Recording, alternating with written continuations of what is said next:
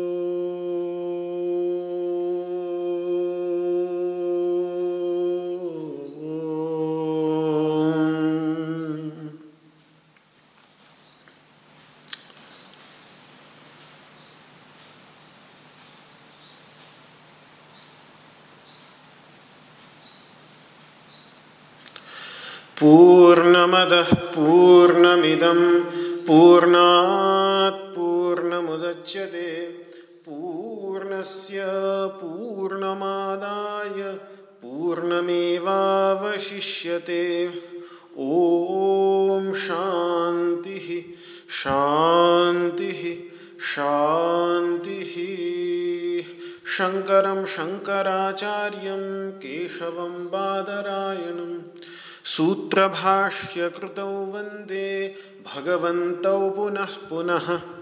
ईश्वरो गुरुरात्मेति, मूर्तिभेदविभागिने, व्योमवद्व्याप्तदेहाय दक्षिणामूर्तये नमः। ॐ शान्तिः शान्तिः शान्तिः। मेघैर्मेदुरमम्बरं वनभुवः श्यामास्तमालद्रुमैः नक्तं भीरुरयं त्वमेव तदिमं। राधे गृहं प्रापय। इत्थं नन्दनिदेशतश्चलितयोः प्रत्यध्वकुञ्जद्रुमम्। राधा माधवयोर्जयन्ति यमुना। कूले कूलेरहः केलयः। ॐ शान्तिः शान्तिः शान्तिः।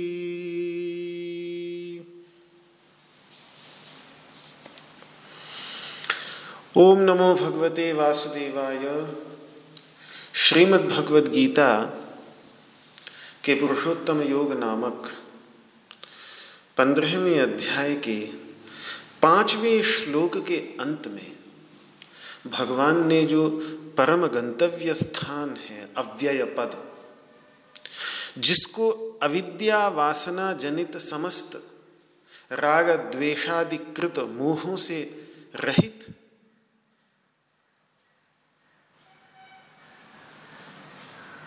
मनुष्य प्राप्त करते हैं। उसकी चर्चा भगवान ने की। अब उसी चर्चा के संदर्भ में, अगले श्लोक में भगवान उसी अव्यय पद के विषय में, जिस अव्यय पद की चर्चा उन्होंने पाँचवें श्लोक के अंत में की, उसी की ही कुछ और अधिक चर्चा, उस स्थिति का निरूपण कुछ और अधिक भगवान कर रहे हैं।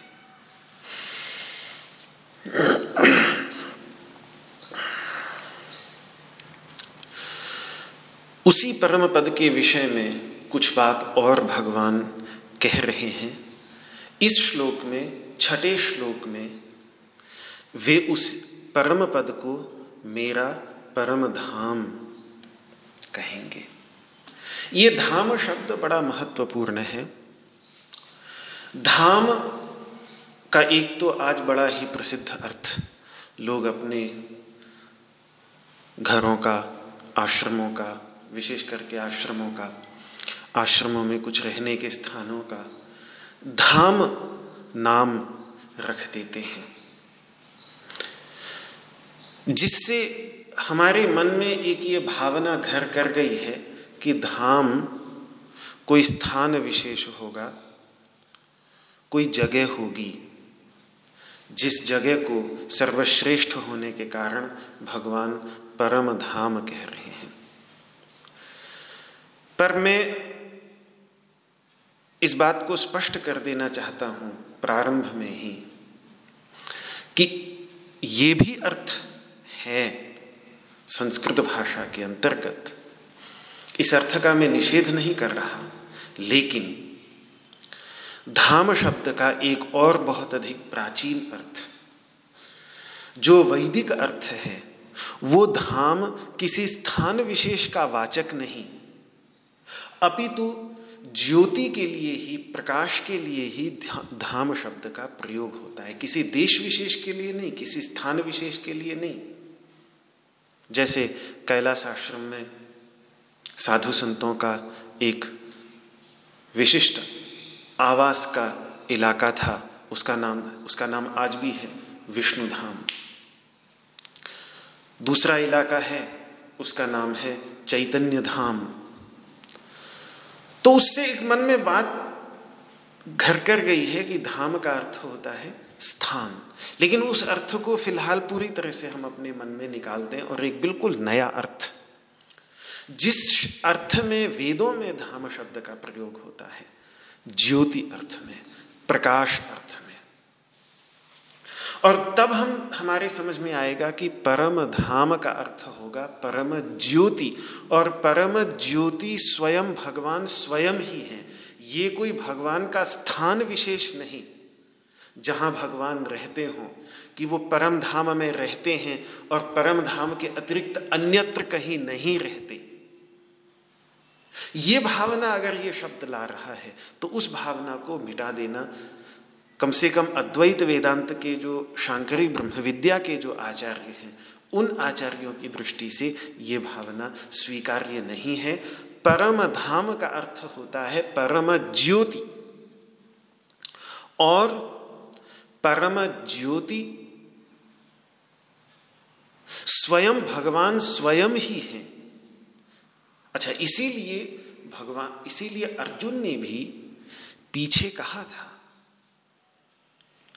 दसवें अध्याय के अंतर्गत, परम ब्रह्म, परम धाम, पवित्रम, परमम भवान। हे भगवान, आप ही पर ब्रह्म स्वरूप हैं, आप ही परम धाम हैं, आप ही परम पवित्र हैं। तो वहाँ भगवान को ही वो परम धाम बतला रहा है तो वहाँ पर भगवान शंकराचार्य ने धाम शब्द का अर्थ ज्योति ही किया है। भगवान को हम भगवान का निवास स्थान थोड़ी कह सकते हैं। वहाँ जब अर्जुन बोल रहा है कि आप ही परम धाम हैं तो वहाँ यही अर्थ मानना पड़ेगा कि आप स्वयं परम ज्योति स्वरूप हैं।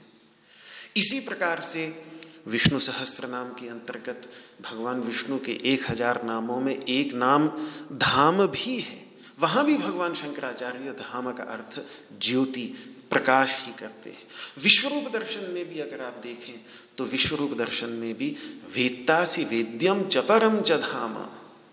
हे प्रभु, आप ही वेत्ता हैं, आप ही वेद्य हैं और आप ही वेदता को प्रकाशित करने वाला प्रकाश और नहीं, वेद्य को प्रकाशित करने वाला प्रकाश और वेदता के रूप में दृश्यमान ये सीमित प्रकाश का मूलभूत जो असीम चैतन्य प्रकाश है, वो चैतन्य प्रकाश भी हे प्रभु, आप ही हैं।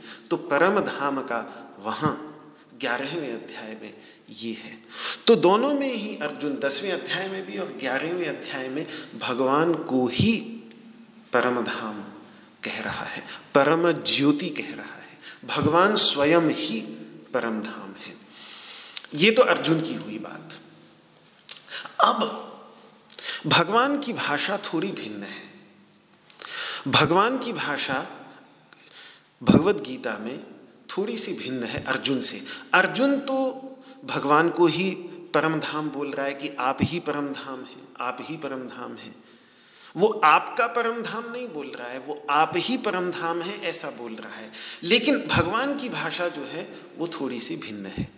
वो बोल रहे हैं, मेरा परम धाम जैसे आठवें अध्याय में उन्होंने बोला, यम प्राप्य न निवर्तनते तद्धाम परम मम, जहाँ से व्यक्ति लौट कर नहीं आता, वो मेरा परम धाम है। यहाँ भी पंद्रहवें अध्याय में भी यही कहेंगे, तद्धाम परम मम, वो मेरा परम धाम है। मेरा धाम। ऐसा कहने से, ऐसा लग रहा है मानो धाम यानी कोई स्थान है जो मुझसे यानी भगवान से भिन्न होगा। जैसे कोई कहे कि मेरा घर। मैं घर नहीं, मेरा घर। मेरा घर मैं ही थोड़े ही हूँ। मेरा घर मुझसे अलग है, ऐसे ही मेरा परम धाम भी मुझसे अलग है। ये भगवान के शब्दों में ये प्रतीत होता है।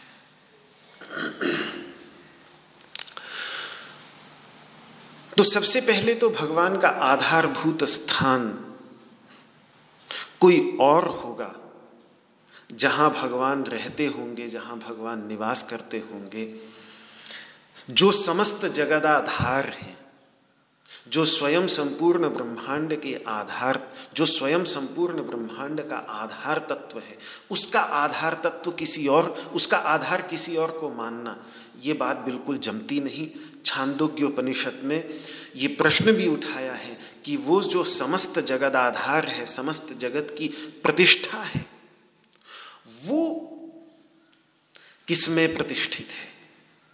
तो वहाँ उत्तर यही है कि वो अपनी ही महिमा में प्रतिष्ठित है या अपनी भी महिमा में प्रतिष्ठित होने की भी उसको आवश्यकता नहीं, क्योंकि वो सभी की प्रतिष्ठा है, सभी का आधार है तो उसकी प्रतिष्ठा कोई और ढूँढने की आवश्यकता नहीं। ये छांदोग्य उपनिषद में जो संवाद है, उसके अंतर्गत बहुत सुंदर ढंग से ये बात कही गई है।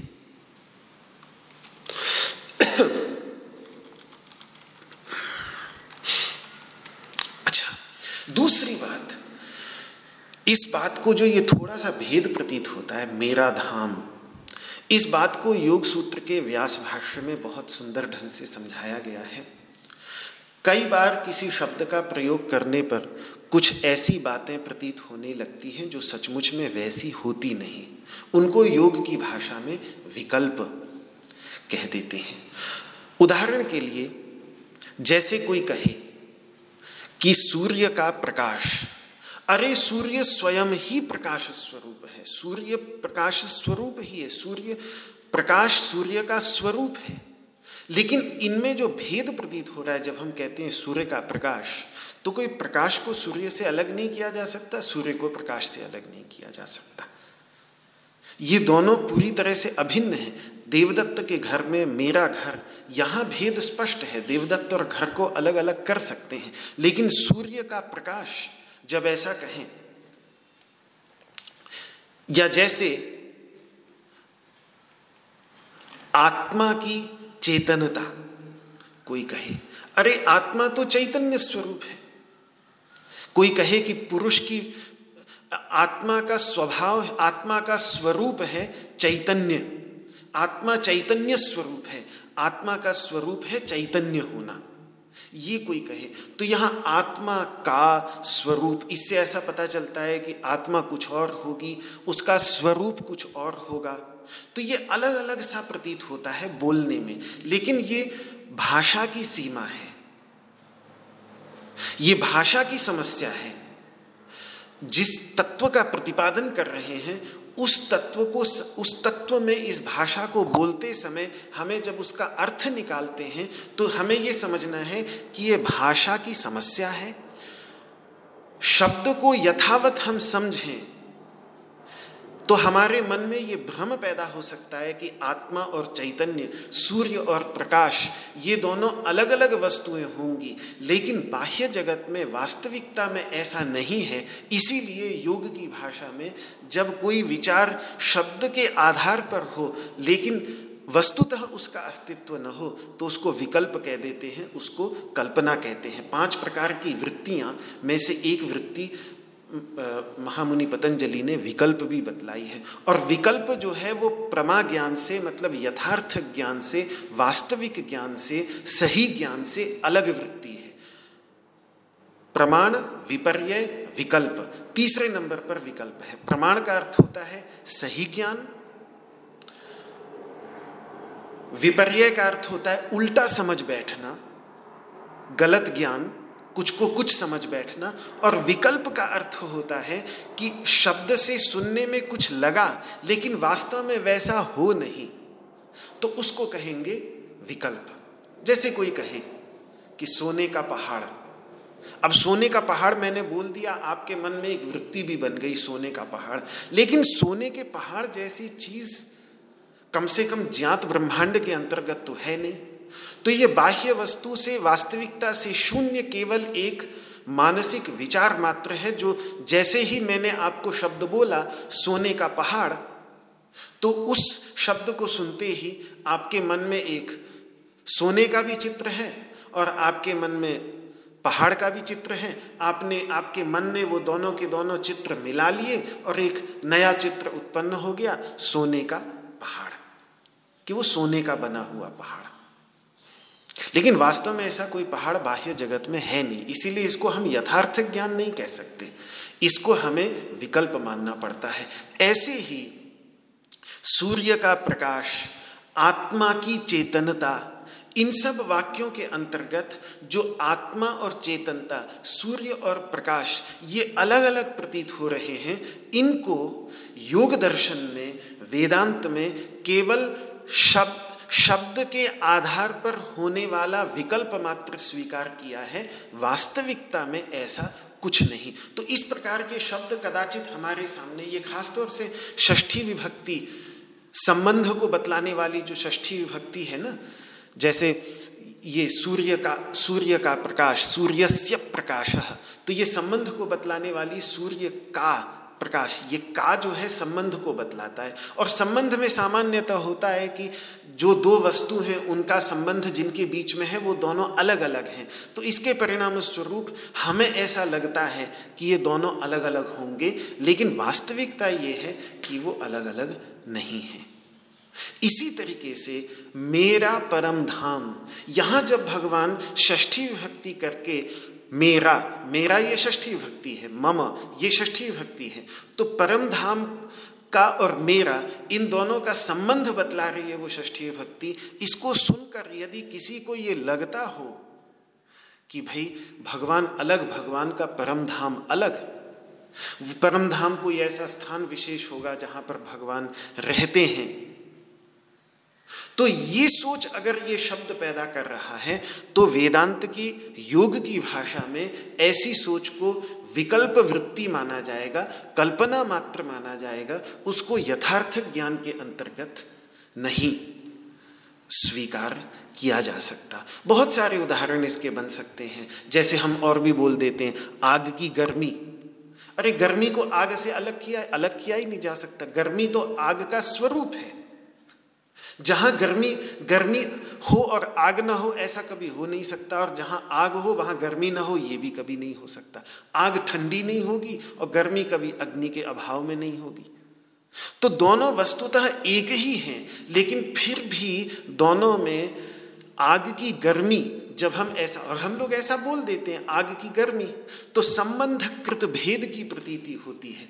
इसको विकल्प मात्र ही कहा जाता है। और सबसे प्रसिद्ध उदाहरण जो है, यहाँ पौराणिक भाषा में अगर आप समझें तो राहु का सिर। अब जब उस असुर को मोहिनी अवतार में अमृतपान करते समय पहचान कर भगवान ने चक्र सुदर्शन से उसका उसका सर काट दिया था। तो उसके बाद सर अलग हो गया, धड़ अलग हो गया, धड़ का नाम केतु हो गया, सर का नाम राहु हो गया। राहु ही सर है, सर ही राहु है। फिर भी शास्त्रों के अंतर्गत बहुत बार ये प्रयोग सुनने में आता है कि राहु का सर, राहु का सर। अरे सर ही राहु है, राहु ही सर है। धड़ तो केतु है, उसको तो राहु बोलते ही नहीं है। लेकिन फिर भी राहु शिरह राहु का सिर। ऐसा प्रयोग शब्द के धरातल पर व्याकरण के जो सिद्धांत हैं, उन व्याकरण के सिद्धांतों का अनुगमन जब हम करते हैं तो एक मजबूरी हो जाती है कि इस प्रकार का वर्बल कंस्ट्रक्शन हमें पैदा करना पड़ता है। लेकिन संस्कृत एक ऐसी भाषा है और संस्कृत का व्याकरण ऐसा है कि व्याकरण को पढ़ाते समय इन सब चीज़ों की ओर भी हमारे आचार्य लोग ध्यान दिला देते हैं कि देखो, ये शब्द जब तुम सुनना तद्धाम परम मम, मेरा परम धाम। तो ये बात ध्यान रखना कि ये यहाँ जो षष्ठी है, जो षष्ठी भक्ति, जो सामान्यतः संबंध की वाचिका होने के कारण दो पदार्थों को परस्पर भिन्न, भेद की सिद्धि करती है, वो भेद सब जगह लागू नहीं होता। कहीं कहीं भेद के ना होने पर भी संबंधकृत भेद की प्रतीति विकल्प मात्र है तो अगर मन में वैसा विचार आता भी है तो उसको विकल्प पहचान कर। देखिए क्या है कि शब्द की अपनी सीमाएँ हैं, भाषा की अपनी सीमाएँ हैं। यतो वाचो निवर्तनते अप्राप्य मनसा सह। उस परम तत्व का प्रतिपादन करते समय शब्द बहुत ही सीमित दर्शन करा पाते हैं। लेकिन फिर भी आचार्यों ने बहुत प्रयास किया है कि उन शब्दों को सुनने के परिणाम स्वरूप सुनने वाले के मन में यदि कोई गलत छवि बन रही हो, गलत विचार बन रहा हो तो उसका निवारण करने का प्रयत्न व्याकरण के आचार्यों ने बहुत किया है। तो यहाँ भी उस संदर्भ में ऐसा ही। इसीलिए यहाँ भी यही समझा जाता है, जितने भी शंकरानंद स्वामी शंकरानंद जी इत्यादि बारहवीं शताब्दी के और ये सब आचार्य हैं। इन सब लोगों ने इस बात पर बड़े, बड़ा ज़ोर दिया है और बड़े विस्तार से समझाया है कि वास्तव में भगवान ही धाम है। फिर भी भगवान का धाम कह देते हैं। पर दोनों का यह भेद वास्तव में शब्द प्रयोग जनित विकल्प मात्र है, कल्पना मात्र है। संस्कृत में वैसे शब्द का प्रयोग होता है हुआ है, लेकिन उसके परिणाम स्वरूप हमारे मन में जो तदनु, तदनुसार वृत्ति बनती है, वो यथार्थ से भिन्न उसको जानकर, उसको विकल्प समझकर पहचान लेना चाहिए कि यह केवल विकल्प मात्र ही है। वास्तविकता यही है कि स्वयं भगवान ही धाम है। और इस बात को अर्जुन अच्छे तरीके से समझते थे, इसीलिए अर्जुन ने भगवान को ही परम धाम कहा। इस बात को विष्णु सहस्त्रनाम को बोलने वाले भीष्म पितामह अच्छे से समझते थे। इसीलिए उन्होंने भगवान विष्णु को ही धाम कहा। अब ये परम धाम निधिध्यासन की दृष्टि से, स्वानुभूति की दृष्टि से क्या है? जीवित अवस्था में ये परम धाम क्या है? मृत्यु के बाद ये परमधाम क्या होगा, उसकी चर्चा बाद में। पहले जीते जी, क्योंकि ये परमधाम कोई मरने के बाद प्राप्त होने वाला परमधाम नहीं है, जिसकी बात यहाँ भगवान कर रहे हैं। ये परमधाम जीते जी, यहीं इसी जीवन में प्राप्त होने वाला परमधाम है। तो आचार्यों ने ये बात समझाई है कि हमारे अंदर छोटे छोटे धाम हैं छोटे छोटे प्रकाश हैं।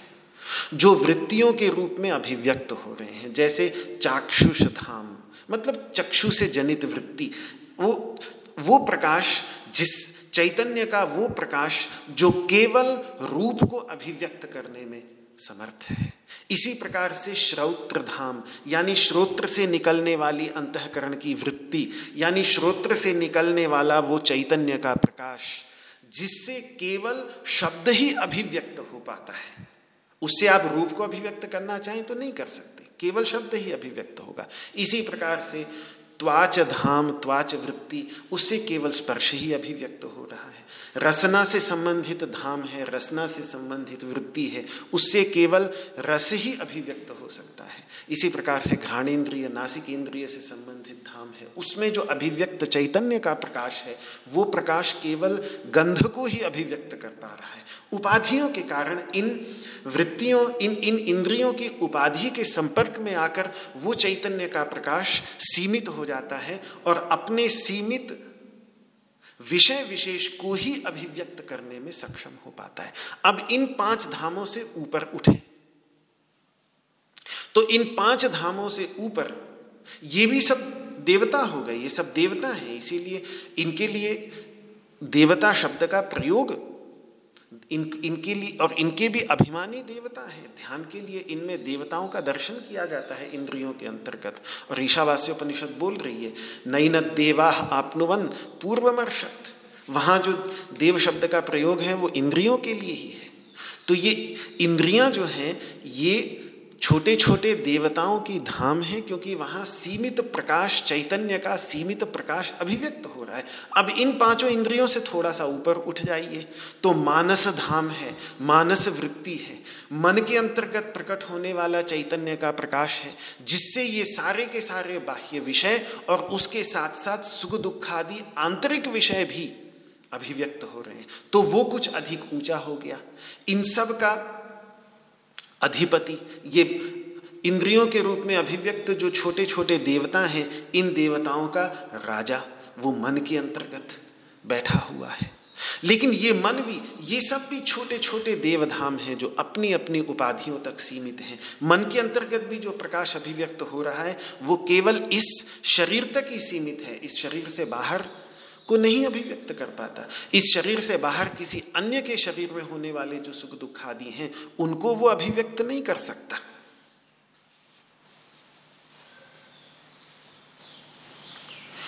लेकिन इन सब सीमित उपाधियों में अभिव्यक्त होने वाला वो चैतन्य प्रकाश जो इन सब उपाधियों में अभिव्यक्त हो रहा है जो अपने वास्तविक स्वरूप में इन सभी सीमाओं से परे है, वो चैतन्य प्रकाश, सर्वव्यापक चैतन्य प्रकाश, वो है परम धाम, वो है परम प्रकाश।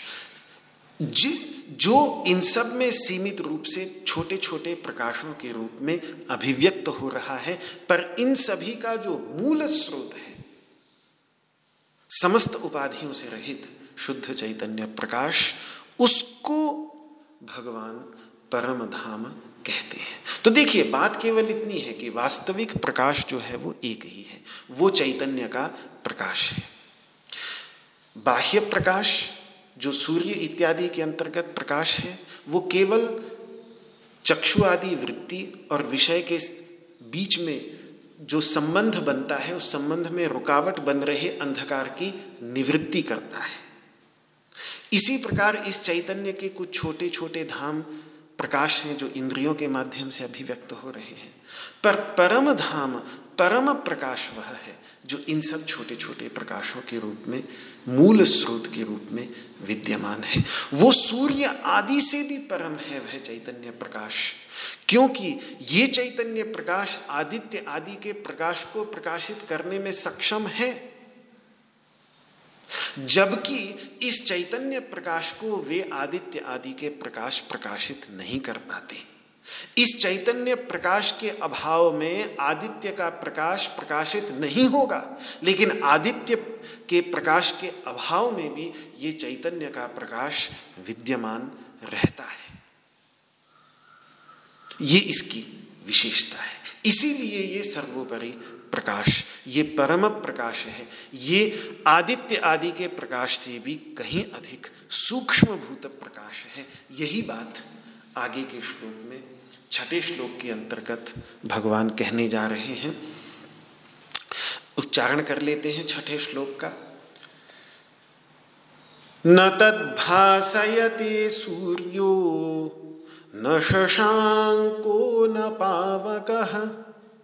यद्गत्वा न निवर्तन्ते, तद्धाम परमं मम, न तद्भासयते सूर्यो, न शशांको न पावक, यद्गत्वा न निवर्तन्ते, तद्धाम परमं मम, न तद्भासयति सूर्यो। न शशांको न पावकः यद्गत्वा न निवर्तन्ते, तद्धाम परमं मम। उसको सूर्य प्रकाशित नहीं करता, चंद्रमा नहीं करता अग्नि तो भी नहीं करता, जहाँ जाकर लौटते नहीं, वह मेरा परम धाम है, ऐसा मेरा परम प्रकाश है। तो न तद भाषयते तत् तत् मतलब उस धाम को, उस आत्म ज्योति को।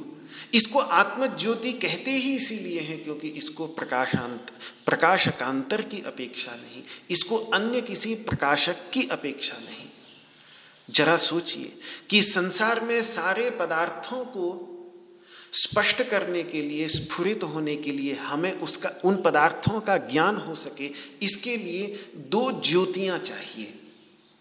जैसे मेरे सामने अगर ये पुस्तक रखी हुई है तो ये पुस्तक को प्रकाशित करने के लिए दो ज्योतियाँ बहुत आवश्यक है। एक भौतिक प्रकाश सूर्य आदि से प्राप्त होता है, जो चाहे सूर्य से हो, चाहे दीपक से हो, चाहे ट्यूबलाइट, बल्ब आदि से हो तो ये भौतिक तेज, ये भौतिक तेज होना चाहिए। इसके अभाव में बाह्य विषय नहीं दिखाई देंगे, पुस्तक नहीं दिखाई देगी।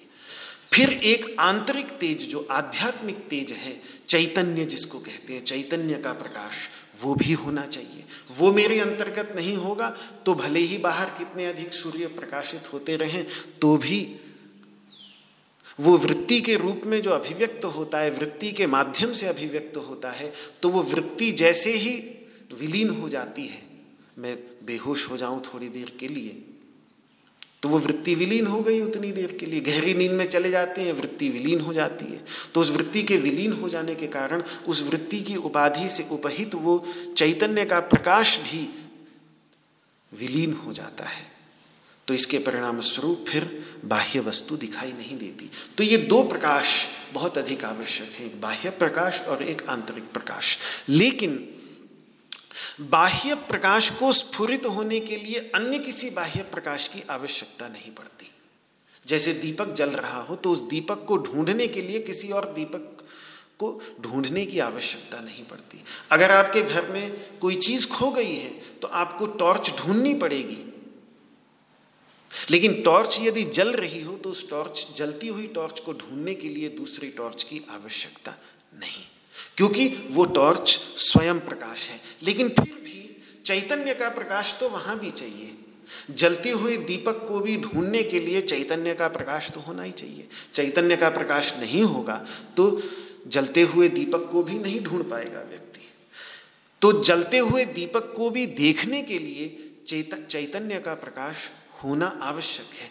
लेकिन उस चैतन्य के प्रकाश को अनुभव करने के लिए अन्य किसी तेज की आवश्यकता नहीं पड़ती। बाह्य किसी तेज की आवश्यकता वहाँ पर नहीं पड़ती। बस इसीलिए ये कहा जाता है कि चैतन्य का प्रकाश ही सबका प्रकाशक है।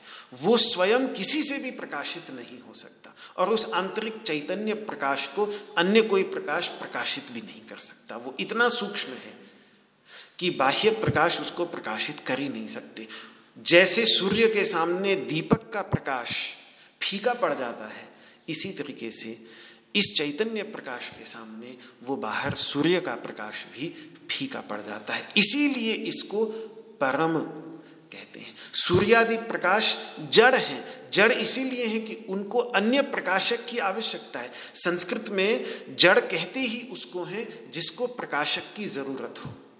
जैसे ये जड़ पदार्थ जितने भी हैं इस बाह्य जगत के अंतर्गत, इनको जड़ इसीलिए कहते हैं क्योंकि इनको दूसरे किसी प्रकाशक की आवश्यकता पड़ती है। और भौतिक प्रकाश भी जड़ इसीलिए है क्योंकि उसको प्रकाशित होने के लिए चैतन्य प्रकाश की आवश्यकता पड़ती है। चैतन्य प्रकाश का संबंध न हो तो वो भौतिक प्रकाश भी प्रकाश जैसा प्रतीत होगा ही नहीं। अंधकार जैसा ही प्रतीत होगा। देखिए, अंधे व्यक्ति का, चैतन्य का और बाह्य प्रकाश का संबंध नहीं बन पाता, क्योंकि बीच में वो इंद्रिय वृत्ति के अंतर्गत दोष होने के कारण तो चैतन्य का, अंदर जो चैतन्य विद्यमान है, उस चैतन्य का और बाह्य सूर्य के प्रकाश का संबंध न होने के कारण कितना भी नेत्रहीन व्यक्ति को हम प्रकाश में ले जाकर बैठा दें, वो प्रकाश प्रकाश जैसा उसको प्रतीत नहीं होगा, अंधकारमय ही प्रतीत होगा। क्योंकि उसके अंदर विद्यमान जो आध्यात्मिक, आंतरिक प्रकाश है, उस आंतरिक प्रकाश का, उस, वो आंतरिक प्रकाश बाह्य प्रकाश तक पहुँच नहीं पा रहा है तो फिर वो बाह्य प्रकाश प्रकाशित नहीं हो रहा है। तो ये इसीलिए इसको परम धाम परम प्रकाश, सबका प्रकाशक होने के कारण। बाह्य प्रकाश तक का, जो सबका प्रकाशक बाह्य प्रकाश है, भौतिक प्रकाश, उसका भी प्रकाशक होने के कारण इसको परम प्रकाश कहते हैं और इसीलिए उसको परम धाम कहते हैं। उसको सूर्य भी प्रकाशित नहीं कर सकता। सभी न तद भाषयते सूर्य।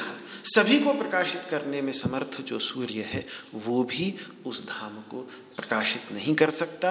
अपितु वह स्वयं उसी धाम के प्रकाश से ही प्रकाशित हो रहा है, प्रकाश स्वरूप प्रतीत हो रहा है। बात यह है कि सूर्य केवल रूपवान वस्तु को ही प्रकाशित कर सकता है, भौतिक है। तो इसलिए भौतिक जो रूपवान वस्तु होगी, उसी को ही सूर्य प्रकाशित कर सकता है रूप रहित वस्तु को प्रकाशित नहीं कर सकता। ये चैतन्य तत्व, जो नाम रूप से रहित तत्व है जब वायु को ही सूर्य प्रकाशित नहीं कर सकता, आकाश को ही सूर्य प्रकाशित नहीं कर सकता तो वायु और सूर्य, इनसे भी जो सूक्ष्म चैतन्य तत्व होगा, उस चैतन्य तत्व को सूर्य कैसे प्रकाशित कर सकता है? तो नाम रूप से रहित जो तत्व है, उस नाम रूप रहित तत्व से रहित तत्व को ये भौतिक प्रकाश प्रकाशित नहीं कर सकता। और जब सूर्य ही प्रकाशित नहीं कर सकता तो फिर चंद्रमा और अग्नि का तो प्रश्न ही क्या? चंद्रमा में तो चंद्रमा और अग्नि दोनों में प्रकाश जो दिख रहा है, वो वास्तव में सूर्य का ही प्रकाश है। उनका अपना कोई प्रकाश नहीं। इसीलिए उपनिषद ये कह देती है कि न तत्र सूर्यो भाति। उसे सूर्य प्रकाशित नहीं कर सकता, न चंद्र तारकम।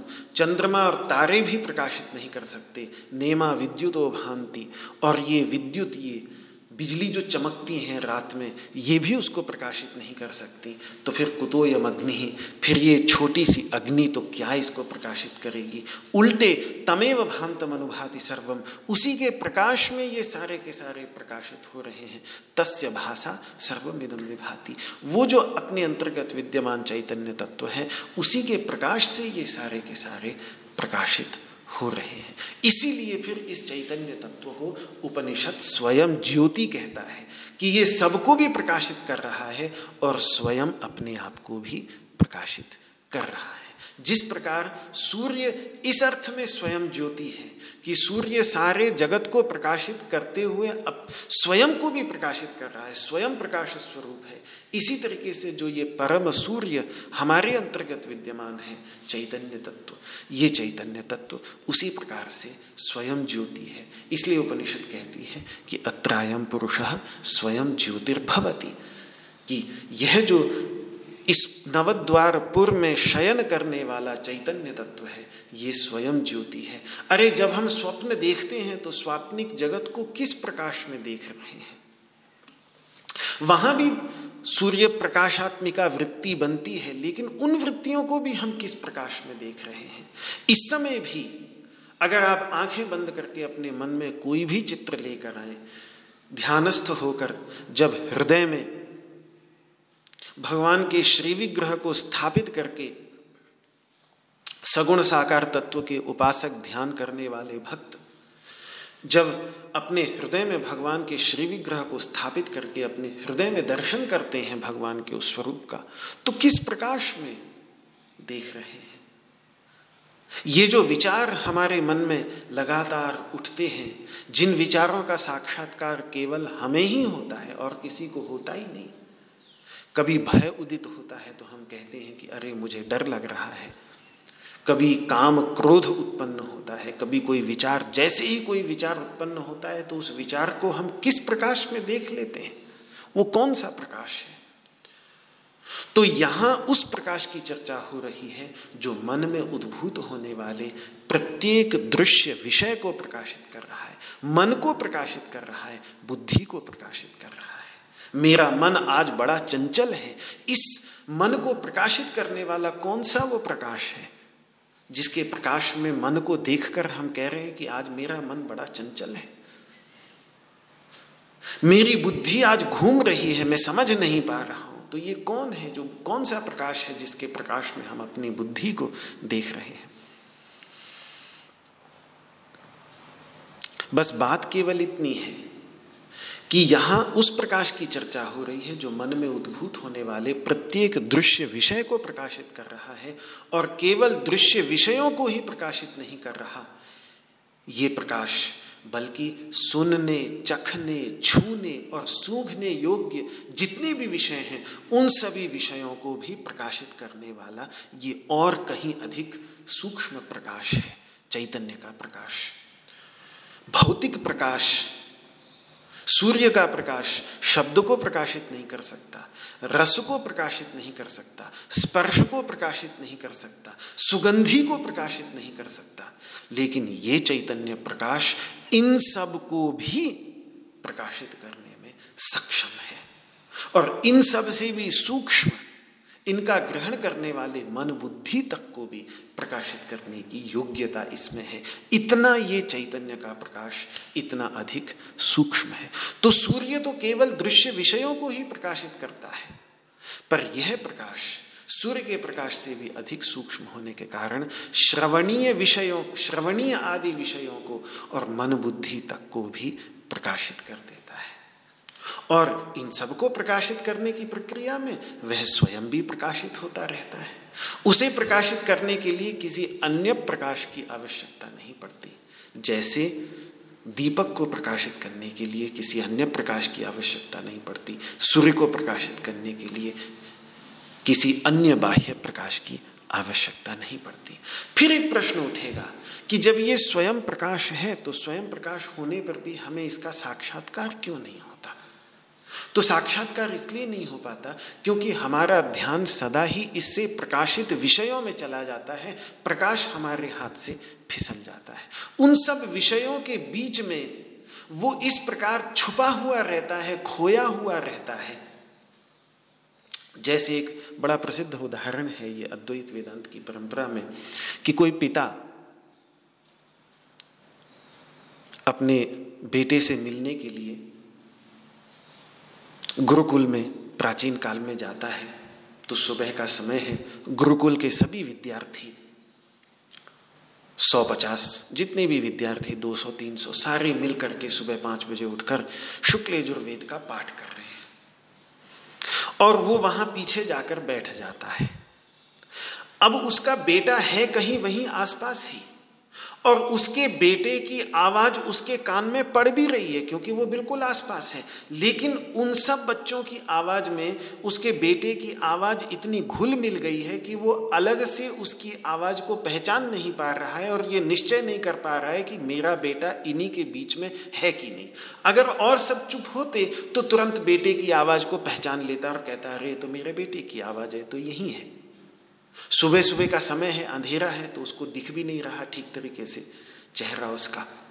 तो आवाज़ के माध्यम से वो पहचानने की कोशिश कर रहा है कि मेरा बेटा यहाँ है कि नहीं, लेकिन निश्चय नहीं कर पा रहा है क्योंकि इतने सारे बच्चों की आवाज़ के बीच में वो आवाज़ दब गई है। पहुँच रही है उसके कान तक, क्योंकि बेटा पास में ही है। ऐसा नहीं कि बेटा कहीं दूर हो कि उसकी आवाज़ पहुँच ना पा रही हो उसके कान तक। लेकिन फिर भी उन सब आवाज़ों के बीच में वो आवाज़ उस बेटे की इतनी खो जाती है कि वो अपने बेटे की आवाज़ को अलग से सुन नहीं पाता और अलग से पहचान नहीं पाता। ध्वनि तरंगे कान तक पहुँच रही हैं, लेकिन वो उनको अलग करके पहचान नहीं पाता।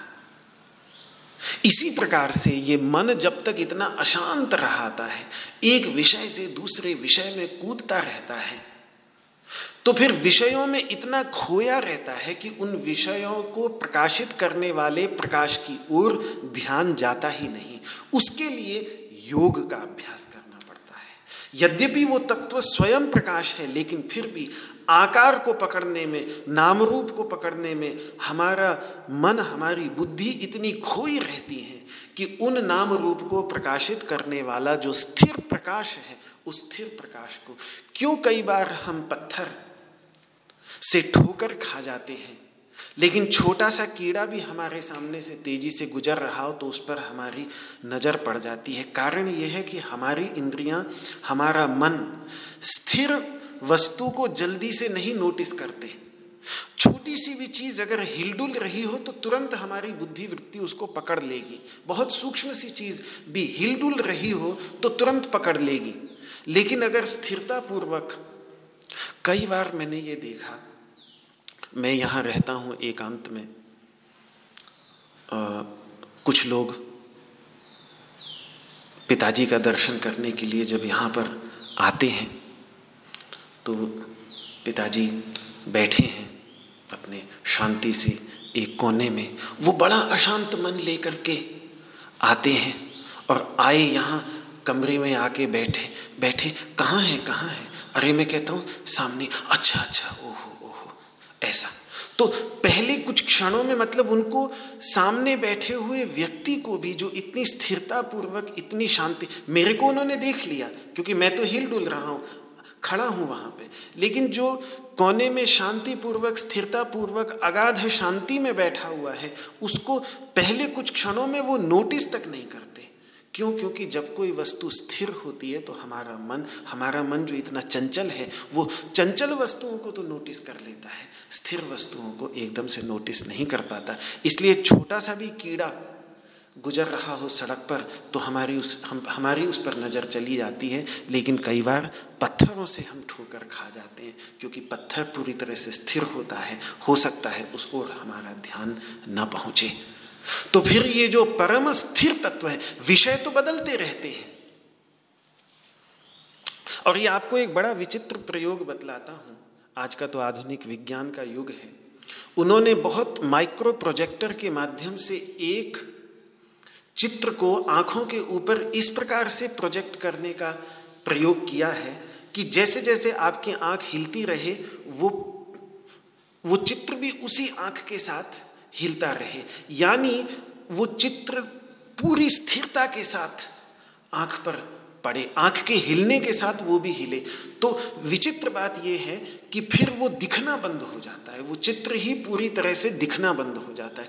अगर हमारी दृष्टि पूरी तरह से स्थिर हो जाए पूरी तरह से स्थिर हो जाए। त्राटक में ये योगी लोगों को ये बात समझ में आई है कि त्राटक में पूर्ण अभ्यास करके अपनी दृष्टि को यदि व्यक्ति पूरी तरह से स्थिर कर ले तो दिखना बंद हो जाता है पूरी तरह से। ये बड़ी विचित्र बात है लेकिन पूरी तरह से वैज्ञानिक सत्य है। अं-, अंग्रेज़ी में एक शब्द है सकाड। सकाड होता है ये बार बार जो हमारी आँख थोड़ा सा एक झटका सा खाती है ना थोड़ा सा अगर आप अपनी आँख को देखेंगे दर्पण के अंतर्गत तो आप देखेंगे कि बार बार थोड़ा सा आँख जो है हल्का सा हटती है विषय से। बार बार हटती है बार बार नए नज़र से विषय को क्षण भर में होता है, इसलिए हमको पता नहीं चलता, पर आँख लगातार वो हिलती है थोड़ा सा, झटका सा खाती है उसको। अंग्रेज़ी में, आधुनिक विज्ञान की भाषा में सकाड बोलते हैं। वो सकाड यदि ना हो, वो सकाड बंद हो जाए पूरी तरह से और दृष्टि पूरी तरह से स्थिर हो जाए तो दिखना पूरी तरह से बंद हो जाएगा। ये बड़ी विचित्र बात है। क्यों? क्योंकि हमारी इंद्रियाँ, हमारा मन, ये सारे के सारे इतने चंचल हैं, इतने चंचल हैं कि चंचल विषयों को ये आसानी से पकड़ लेते हैं। लेकिन जैसे जैसे स्थिर स्थिर तत्व में, अचल तत्व में ये चले जाते हैं तो वहाँ ये अपने आप को खोते चले जाते हैं। बड़ी विचित्र बात है, बड़ी विचित्र बात है। तो फिर जो ये परम स्थिर तत्व है, प्रकाश, चैतन्य तत्व का प्रकाश, इसको नोटिस कर पाने के लिए कितना अपने मन को, कितना अपनी इंद्रियों को स्थिर करना पड़ेगा, इसीलिए एकाग्र करना पड़ेगा और स्थिर करना पड़ेगा। और इस प्रक्रिया में फिर धीरे धीरे वो इंद्रियाँ, वो मन, वो सारे के सारे शांत होकर विलीन तक होने लग जाते हैं। इसलिए उन्मनी अवस्था, इंद्रियातीत अवस्था, इन सब अवस्थाओं की चर्चा योग के अंतर्गत। होती है। तो कुल मिला के बात में इतनी ही कहना चाह रहा हूँ कि मन के अशांत होने के कारण, वो जो शांत नीरवता हमारे चैतन्य प्रकाश के रूप में हमारे अंतर्गत गहराइयों तक भरी पड़ी है, वो उस अशांति में खो जाती है। इसीलिए हमारा ध्यान उसकी ओर नहीं जा पाता। अन्यथा वो स्वयं प्रकाश तत्व, वो परम धाम प्रत्येक छोटे छोटे धाम से छोटे छोटे प्रकाश से जो कुछ भी हमें अनुभव हो रहा है, उसमें प्रकाश उसी परम धाम का ही प्रकाश है।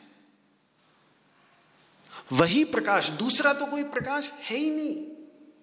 वही प्रकाश सब जगह अभिव्यक्त हो रहा है। लेकिन फिर भी वो प्रकाश इन सब प्रकाशों के बीच में और इन सब प्रकाश से प्रकाशित होने वाले विषयों के बीच में ऐसा छुप जाता है, ऐसा आवृत हो जाता है कि उस ओर हमारा ध्यान नहीं जाता। ये बात यहाँ पर भगवान न तत्भाषयते सूर्यो न शशांको न पावक यद गत्वा न निवर्तन्ते। जहाँ से लौटकर फिर पुनः लौटता नहीं। एक बात और यहाँ ये जो बात कही है ना, न तत्भाषयते सूर्यो न शशांको न पावक, ये तो बाह्य दृष्टि से मैंने अर्थ किया। आंतरिक दृष्टि से इसका गहरा अर्थ एक और उपनिषदों के अनुसार है कि सूर्य उपनिषदों की भाषा में जो ये चैतन्य अभिव्यक्त हो रहा है चक्षु के धरातल पर चक्षु के धरातल पर अभिव्यक्त होने वाले चैतन्य को उपनिषदों की भाषा में सूर्य कहते हैं। मन के धरातल पर अभिव्यक्त होने वाले चैतन्य प्रकाश को चंद्रमा और सोम कहते हैं और वाणी के धरातल पर अभिव्यक्त होने वाले चैतन्य के प्रकाश को अग्नि कहते हैं।